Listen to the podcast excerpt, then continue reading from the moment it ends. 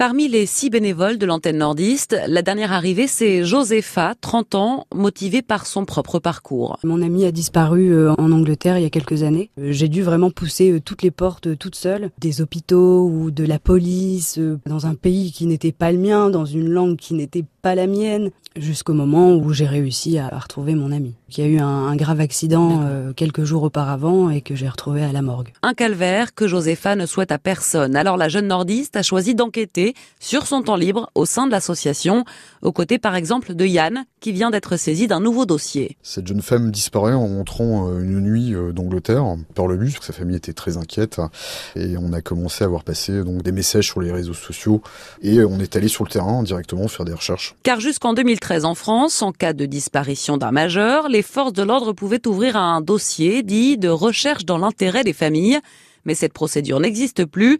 La police ou la gendarmerie ne se mobilisent que pour des disparitions jugées inquiétantes, des seniors atteints d'Alzheimer ou des personnes placées sous tutelle. Alors pour tous les autres cas, Marc Baron, détective privé de formation, mène lui-même l'enquête s'il est saisi par la famille. Nous sommes là pour combler donc ce vide, publier donc sur l'ensemble des réseaux sociaux la vie de recherche, participer donc à des battues, donc des chiens qui sont dressés spécialement pour retrouver donc les personnes disparues, euh, réaliser comme on l'a déjà fait donc des planques, euh, prendre des témoignages euh, réaliser donc des enquêtes de voisinage. En échange, les familles déboursent 30 euros de frais d'adhésion à l'association. Et Marc Baron l'assure, ces enquêtes portent leurs fruits.